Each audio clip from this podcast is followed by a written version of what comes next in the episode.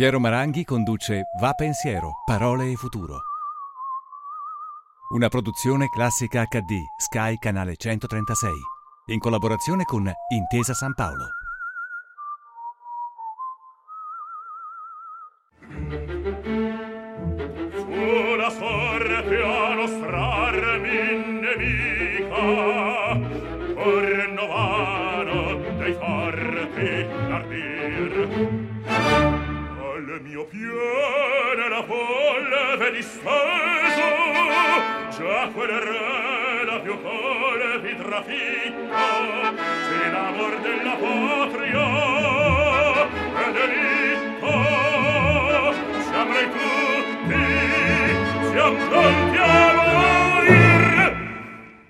La principessa Ida era figlia del re di Etiopia e questo forse lo sappiamo in tanti. Il nostro ospite di oggi è cresciuto in Etiopia e questo invece lo sappiamo in pochi. È un regista italiano di film molto italiani ma con attori di fama mondiale e che vengono candidati all'Oscar. È riuscito a realizzare i suoi sogni come dirigere il remake del suo film horror preferito e ogni tanto si dà pure a documentari, pubblicità e opera lirica. Signore e signori, vi presento Luca Guadagnino. Come sta Luca? Bene, bene. Vedo le palme siciliane. Eh, le palme mi fanno stare meglio. Ed è, e lei è in Sicilia perché sta girando un documentario sul lockdown. È una coincidenza, sì. Eh, in effetti fino all'altro ieri ero chiuso come tutti in, in casa mia a Milano, eh, ma mi è stato chiesto di partecipare a un progetto collettivo eh, sul lockdown, chiedendomi un cortometraggio sul mio di lockdown e io ho pensato che Uh, forse era, se si poteva, grazie appunto alla possibilità di farlo, era più interessante uscire anziché stare chiusi.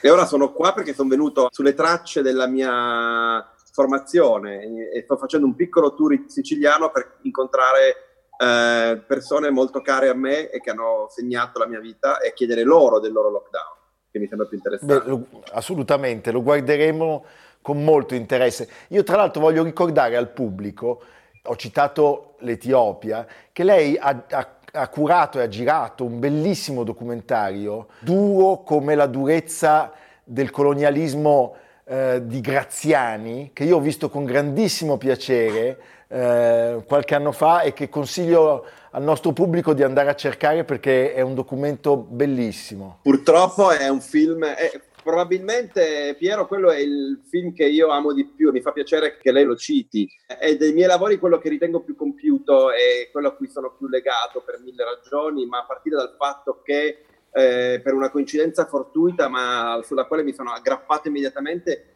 siamo riusciti a entrare negli archivi dell'Istituto Luce e a poter mettere le mani su una parte di quei vasti archivi del Luce che riguardavano appunto la tragica avventura coloniale italiana in Etiopia e eh, materiali che erano stati fatti mai uscire. È un film purtroppo che ha avuto una vita molto piccola, è stato visto poche volte in pochi festival, abbiamo debuttato a Locarno diversi anni fa e che ancora oggi non ha avuto una possibilità di aprirsi a un pubblico un pochino più vasto, magari chissà.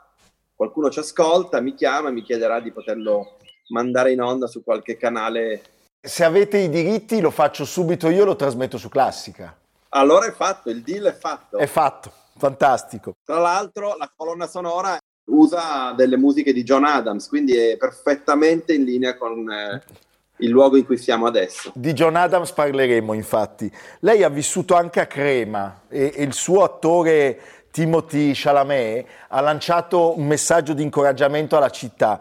Lei sa, sa come stanno andando le cose a Crema da qualche amico? Sì, perché vivono a Crema i miei genitori e anche mio fratello con la sua famiglia. Mi sembra che Crema di quel punto uh, della Lombardia che è stato colpito molto severamente, Piacenza, Lodi e sopra Crema, Bergamo ovviamente, è stata la città che ha visto relativamente una situazione migliore, ma relativamente. Come sappiamo la Lombardia è la regione probabilmente mondiale più colpita in quanto area, confinata, area ben concentrata per ragioni che possiamo anche dire adesso, che sono abbastanza sotto gli occhi di tutti.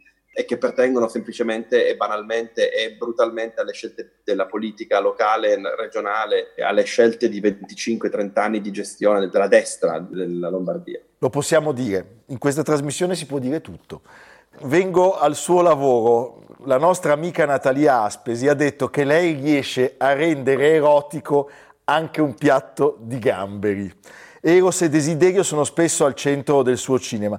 Mi spiega perché ha detto che il desiderio è politico?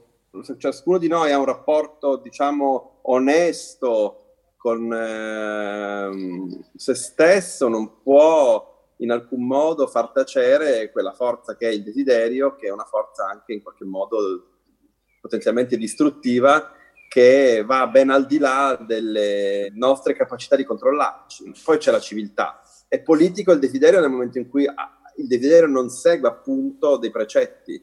Spesso il desiderio eh, illustra delle possibilità che eh, possono diventare discorso politico. Penso per esempio a un desiderio che non è conforme all'interno di una società dove esiste la necessità di essere conformi.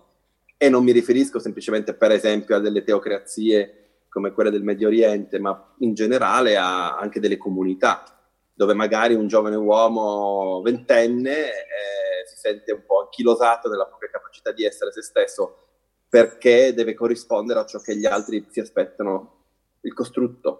A quel punto il desiderio, se invece si esprime, è un discorso politico.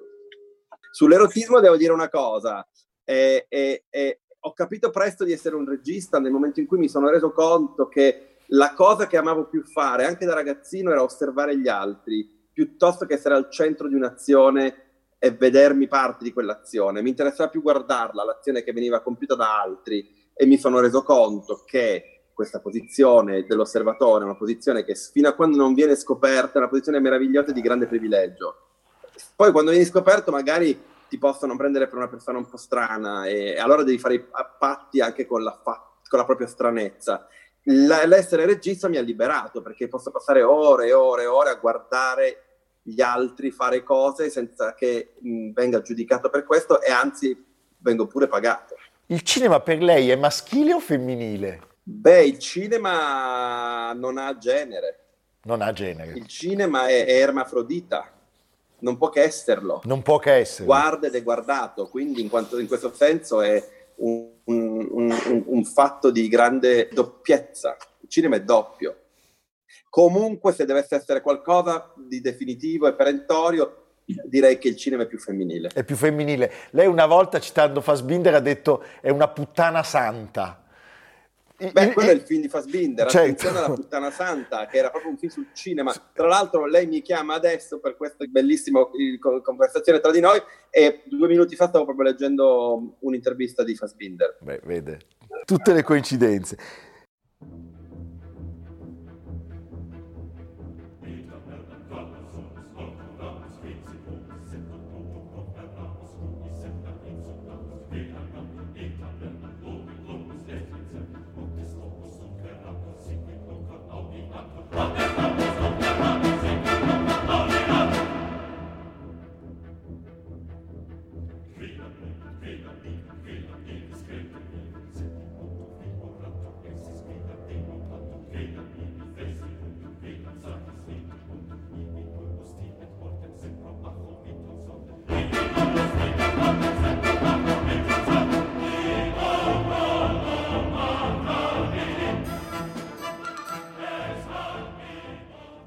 Detto che per lei il cinema nasce dal suo desiderio di fare horror. Mi spiega questa fascinazione? Penso che il cinema dell'orrore abbia come caratteristica potenziale quella di uh, far deflagrare lo schermo con delle immagini sovversive, con delle immagini che pa- entrano, penetrano in maniera profonda dentro uh, la parte onirica del, di ciascuno di noi uh, e, e, la loro capacità di disturbare è, è, è, altrettanto una capacità di liberare, a mio avviso. Il cinema horror, quello con gli esiti migliori, ha questa forza. Uh, è chiaro che poi esistono tutti quei film horror che sono triviali e che sono, diciamo, hanno una, una, natura autoritaria e sadica, ma quelli non li consideriamo come non si considerano i brutti film in generale. Però, per esempio, ricordo quando io vidi un film che, è ovviamente eh, da biblioteca del congresso come importanza, che è il Psycho di, di Alfred Hitchcock, che io vidi a 10 anni, 11 anni. Ecco, quel film che mi lasciò sconvolto e mi terrorizzò nella visione, aveva pure la forza e la potenza contemporaneamente di farmi capire ehm, che per esempio un assassino seriale, in quel caso Norman Bates, aveva la voce, aveva la possibilità di parlare, quasi ci faceva penetrare nella sua mente. Questa è un'azione sovversiva che un gigante come Hitchcock fece in, que- in quel caso, un film che fu estremamente di successo, un film proprio, oggi si direbbe mainstream, popolare, che però aveva tutta una struttura intellettuale ed emotiva radicale e sovversiva. In questo senso il cinema horror ha questa forza. Ovviamente i film di, mi vengono in mente film di Giorgio Romero, che sono dei film straordinariamente politici, tutti i suoi film che raccontano anche un po' quello che stiamo vivendo adesso, questi mondi sospesi e di eccezione 50 anni fa. Um, in questo senso fare film horror è un modo per eh, come dire, trovare una forma di uh, verginità dello sguardo e una forza di visceralità di rapporto con lo spettatore. Ne ho fatto uno, il mio augurio è di farne molti di più, perché davvero nel cinema horror io trovo il vertice di quest'arte che è il cinema. Lo ricordiamo, è Suspiria ed è un film che io ho amato tantissimo. Grazie. E che consiglio a chi non l'avesse visto di guardarlo e, a, e a chi l'avesse visto di riguardarlo. È un film bellissimo. Lei è molto attento a tutti i fenomeni del mondo della cultura, dello spettacolo. Da chi vorrebbe il racconto della pandemia che non è più con noi? Da quale intellettuale, da quale artista, da quale scrittore? Beh, forse dal grandissimo regista portoghese eh, eh, João César Monteiro. Monteiro era apocalittico di suo eh, e Monteiro ha sempre fatto questi film al limite, liminali, in cui eh, il mondo dei suoi personaggi e del suo personaggio che era eh, João de, de Jesus era una sorta di testimone vivente di un'apocalisse immanente. L'ultimo film capolavoro di, di Monteiro che vai e vieni che parte dal racconto della sua malattia. Infatti Montero morì poco dopo averlo finito di, mon- di montarlo, visto che parla proprio di un uomo alla fine della propria vita, consapevole di questo, ha in una maniera furibonda e straordinaria questa capacità di guardare a una situazione di apocalisse. E contemporaneamente un cineasta così densamente radicale come lui aveva sempre questa meravigliosa capacità di poesia straordinaria con questi immagini, mi ricordo l'albero che poi sono andato a visitare a Lisbona, questa meravigliosa Credo Magnolia, dove c'è questa donna che, nuda abbracciata agli alberi, meraviglioso. Torno a Suspiria. Lei ha disegnato la locandina quando aveva solo 14 anni, è vero? Anche un po' prima, perché avevo visto il poster del film di Dario senza avere ancora visto il film di Dario. Uh, quando ero undicenne a Cesenatico ero andato a fare la colonia erano momenti molto di tensione per me quelli, perché dovevo fare questa vacanza forzata nei, negli, nei grandi cameroni con tutti i ragazzini, che i ragazzini sono crudeli, poi non voglio fare pietà allo spettatore, ma veramente c'è una situazione in cui ti senti, non dico bullizzato, ma dal tuo punto di vista, che è molto singolare, per come ero fatto io, come sono fatto io, forse la, il reale di quel luogo non era esattamente adatto a me. Quasi perché non esisteva internet, quindi non potevo fare Google del poster di Suspiria, quasi per una sorta di ambizione di riprovare a rifarlo già allora e di averlo mia, nei miei occhi, lo disegnai e continuai a farlo. Poi vidi il film di Delario a 14 anni e decidi che avrei rifatto il film e lì disegnai altre locandine, questa volta erano le locandine del mio Suspiria. Devo dire una cosa, che quando poi abbiamo fatto il film, Uh, ho lavorato con questo straordinario uh, creatore di titoli, di sequenze di titoli, che si chiama Dan Perry, che aveva fatto eh, le, le, grafiche di Star Wars, di American Gigolo, dell'Esorcista, un maestro. E con lui è stata un'esperienza meravigliosa perché insieme abbiamo lavorato proprio sul creare tutta la parte grafica del film, ma anche l'immagine del poster e insieme abbiamo lavorato su delle tipografie che io recuperai in un libro di tipografia tedesca degli anni 50 che trovai in una libreria di Tokyo. e, e, e, e, alla fine il poster di Suspiria che ho fatto con Dan e con gli amici di Amazon l'ho fatto veramente ed è quello che esiste.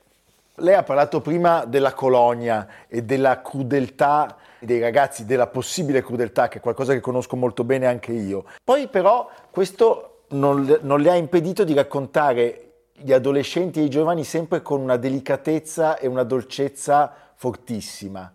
E, e, questo, perlomeno, io lo trovo molto nel suo cinema ed è un aspetto che, che, che mi piace molto.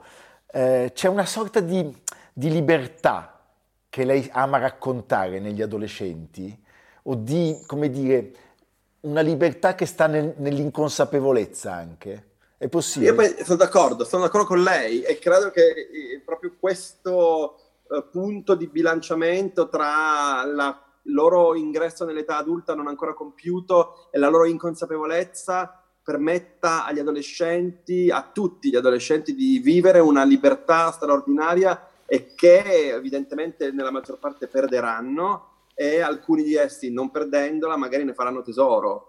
È aurorale, c'è qualcosa di bello nell'essere aurorali.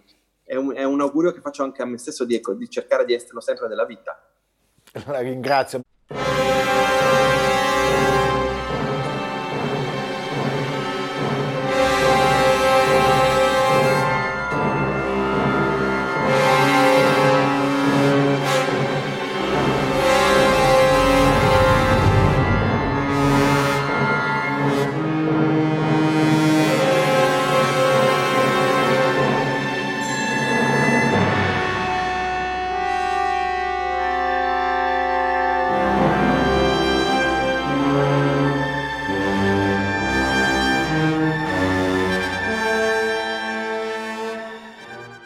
Abbiamo visto il compositore John Adams dirigere musiche sue con la grandissima orchestra. La sinfonia di Dr. Atomic. Esattamente. Lei ama molto John Adams, ci spiega perché? Quando stavo girando 15 anni fa Melissa P ed ero in Spagna perché la, era una coproduzione, le, le, le, l'executive che era a capo di quel progetto per conto di Sony il, il, lo straordinario Gareth Wigan, che era molto severo, molto duro, come, e quindi lì mi fece molto da scuola, una formazione molto forte. Eh, adesso sono in grado di parlare con qualsiasi executive hollywoodiano, avendo passato sotto le sue, diciamo, manine. Però era un signore già allora di una certa età, avrà avuto 75 anni nel 2005, ed era un uomo che, facendo parte di una, di una cultura corporate, e di quel tipo, però aveva una cultura e una vastità di pensiero veramente notevoli. Lui aveva, era colui che aveva dato il, la luce verde per fare Star Wars a George Lucas. Ecco, lui mi regalò dei dischi per il mio compleanno perché festeggiai il mio 34esimo compleanno in Spagna mentre montavo il film lì e mi portai a casa questo sacchetto pieno di dischi stupendi e tra cui c'era questo Naive and Sentimental Music ed è il primo che provai ad ascoltare proprio perché mi piaceva il titolo e nel momento in cui parte questa sinfonia, che è appunto di John Adams, mi ricordo ancora come fosse adesso, che era come se quella musica io l'avessi già ascoltata. Era come se quella musica fosse la musica che cercavo e inseguivo per questo film che volevo fare da anni e con, sul quale stavo scrivendo che si chiama Io sono l'amore. E quindi una volta che sentii questa sinfonia, la sentii proprio a, a ripetizione, incominciai a diventare ossesso di John Adams e comprai tutti i dischi che trovai di lui, in Italia praticamente nessuno, e capì che John Adams corrispondeva all'immaginario di quel film per me e contemporaneamente mi colpì profondamente il fatto che John Adams, che poi imparai a essere parte di quel gruppo chiamato dei minimalisti insieme a Brian Eno, a John Cage e altri di questo tipo, Philip Glass, in realtà, come poi dice pure lui nella sua meravigliosa autobiografia, non era affatto un minimalista, anzi credo che John Adams possa essere paragonato a un uh, musicista come Mahler, per dire, e uh, che questa sua incredibile eh, eh, potenza di, di, di, di, arrivo, che alcuni critici vedono come una sorta di, musica contemporanea populista, uh, ricordo uno scambio spiacevole con Stefan Lissner, quando in una cena a Milano feci vedere alla Natalia il trailer che avevamo appena fatto di John Ade di, di I Am Love e c'era la musica di John Adams e lui disse sì, John Adams è così, è per gli americani, e, e, e disse una cosa del genere. In ogni caso, John Adams eh, all'inizio lo trovai, come dire, parte di, una, di un mio pensiero musicale che non avevo capacità di formalizzare.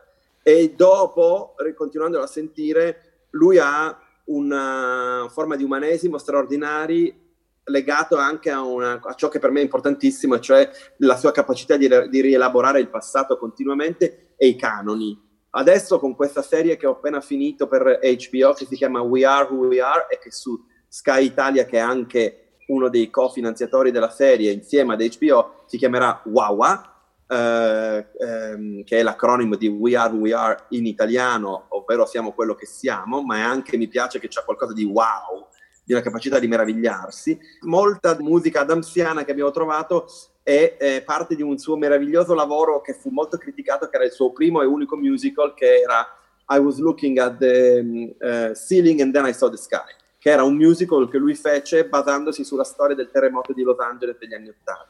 Il mio vero e profondo sogno è di commissionare a John Adams una sinfonia che possa diventare la musica di un mio film. Diciamo però che comunque così già mi sento, diciamo, fortunato e privilegiato perché non solo sono dieci anni che lavoro sulla sua musica in tutti, moltissimi dei miei, dei miei film, da Io sono l'amore in poi, ma con John Adams abbiamo un rapporto squisito ed è uno dei motivi per cui mi sento un uomo fortunato, perché attraverso il mio lavoro riesco ad avere quello che ho sempre sognato di avere, incontri con persone straordinarie. Ecco, le chiedo di dire al nostro pubblico quando andrà in onda la serie su Sky.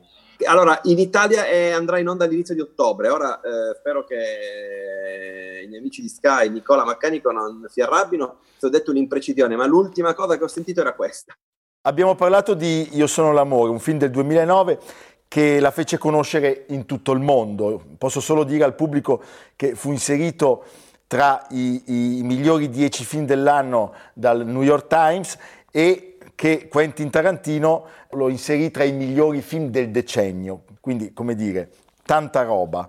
È il racconto di una donna che si innamora di un giovane uomo e fugge con lui, ma soprattutto è un film sulla caduta dei valori borghesi, che è stato girato a Milano, eh, coinvolgendo dei luoghi che i milanesi conoscono e amano molto.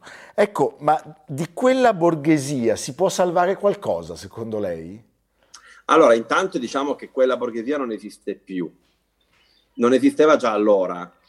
Milano, che è una città che io amo profondamente, di cui mi sento parte, e, e che ha espresso appunto una borghesia intellettuale e una borghesia industriale che alle volte andavano mano nella mano, altre volte meno, di fatto che però ha, ha forgiato il secolo scorso, ha visto pervertire quella cosa, mh, mm, mis- mischiare, mescolare e corrompere quella identità molto milanese e, e, e, adesso purtroppo è tutta una sorta di mischione eh, dove si incrociano uh, le maniere, le manie di un'idea di borghesia con le maniere e le manie di un'idea di, eh, eh, diciamo, imposizione della jouissance. Eh, la jouissance e Milano non vanno molto d'accordo, eppure in questo momento c'è questa sorta di bestia, questo icocervo che io vedo intorno a me.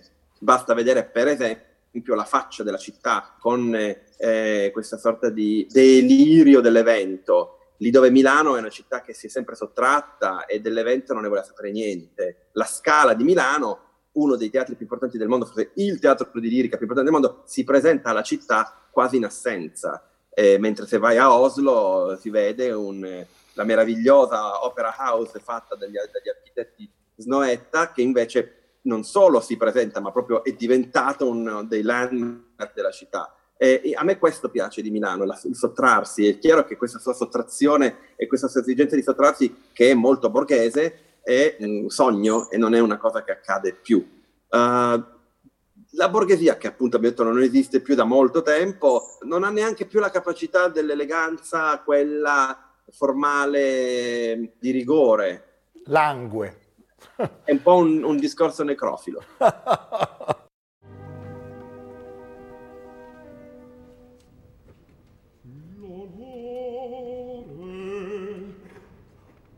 morto può sentir chi è morto.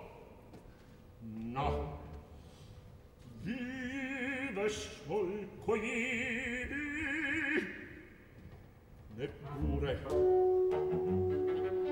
Perché a torto lo gonfia le lusinge lo corrompe lo corrio lo morba le calunnie. E per me non ne dorme Lei ha, ha, ha, curato la regia del Falstaff per l'apertura della stagione del Teatro Filarmonico di Verona. Beh, diciamolo però, grazie a lei Maranghi, perché lei oh mi mise in contatto con eh, il sovrintendente sì, della, del lirico. Sì, ma il sovrintendente vole, voleva lei, però, ecco. Io ho, ho fatto... il sovrintendente che chiamò lei e lei mi mise in contatto. Ok. Va bene. E io sempre, ho, sempre, ho, sempre, sognato di fare l'opera lirica. Devo dire che quell'opera, quella, quella, quella regia era una catastrofe. Ma e... no è uno dei punti bassi della mia carriera di cui mi vergogno, ma mia piccola discolpa voglio dire due cose. La prima è che io non conoscevo il sistema e quindi lo conobbi facendolo. Per esempio, non sapevo che il tempo a disposizione per, pro- per, le prove era così corto e così minimo. Oggi, se dovessi rifare l'opera, sicuramente mi attrezzerei non tanto per avere più tempo con i cantanti, ma per provare con altri cantanti prima. E la seconda cosa è che um, il, il, l'idea, l'idea di quel Falstaff era un'idea a, a, diciamo che un, era un po' un aborto, era il primo mese, non era neanche al, al sesto mese della sua gravidanza concettuale. Eh, però ricorderò sempre con grande amore i, cantanti, persone meravigliose, persone di una generosità inter- incredibile. Ma Guadagnino è pronto per un'altra opera? Eh, sì, volentieri. Va bene. Mi piacerebbe, mi piacerebbe dirigere la, la morte di Klinghoffer di John Adams o Electra di Strauss per fare le cose Beh. facili, diciamo. O il Macbeth. Avevo un'idea per un Macbeth. Ho sempre desiderato fare il Macbeth alla corte di Asma e, e di suo marito Assad di Siria. Di Siria. Beh, mi sembra uno spunto interessante. Le voglio chiedere una cosa legata a una persona a cui lei vuole, non riesco a dire ha voluto, a cui lei vuole molto bene. Parlo di Bernardo Bertolucci. Diceva che lei fa il cinema pensando al cinema, Bernardo Bertolucci. Cosa le manca di più di Bertolucci? La sua voce. La sua voce, la sua voce che era meravigliosa e la... le volte in cui ci incontravamo, la sua incredibile capacità di ascolto. È molto doloroso parlare di Bernardo per me, perché appunto è come se non, non potesse andarsene via. Nel cinema c'è un flusso continuo, si può sostenere, cioè da, dal neorealismo arriva Scorsese, eh, però arriva anche dalla Nouvelle Vague e poi ancora i casi sono molteplici, Billy Wilder arriva da Lubitsch, eh, Luca Guadagnino arriva da qualcuno in particolare? Beh, sicuramente arriva da mio padre e da mia madre che eh, hanno una grossa responsabilità diretta e molto indiretta del mio immaginario. Poi a livello, diciamo, teorico, lo lasciamo dire ai teorici. Certamente non è, non è un segreto, appunto, che ho guardato al cinema di Bernardo da sempre come un modello fortissimo. Abbiamo parlato di Fassbinder, è un altro modello sono tutti diciamo, incontri anche infatti quando avevo un'età che era come quella di una spugna, che assorbiva tantissimo, i 15 anni, 14 anni. Prima pensavo mi piacerebbe eh, fare i film come i miei eroi. Uh, oggi penso che eh, cerco di parlare con i miei eroi per chiedere loro qual era, sarebbe il loro punto di vista intellettuale, concettuale e da lì cercare di evolvere da una loro potenziale risposta il mio. Ci sono dei cineasti come Nagisa Oshima, per esempio, che ho sempre vissuto come personalità enormi e, e smisurate, il cui pensiero era troppo elevato per me. Per esempio la sequenza in cui in Furio eh, Sakamoto viene baciato da David Bowie Lì c'è una bella risposta sul concetto di desiderio e sulla sua crudeltà e sul gesto politico del desiderio in quel momento. E quindi alla fine, nonostante appunto mi senta un po' timido di fronte a un gigante come Oshima, mi dà anche molto sollievo pensarlo e rifletterci.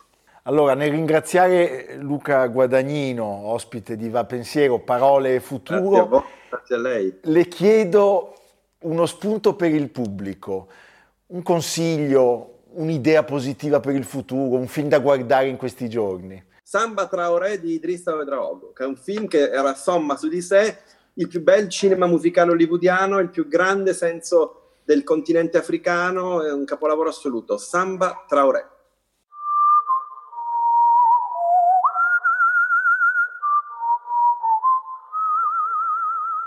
Piero Maranghi conduce Va Pensiero, Parole e Futuro.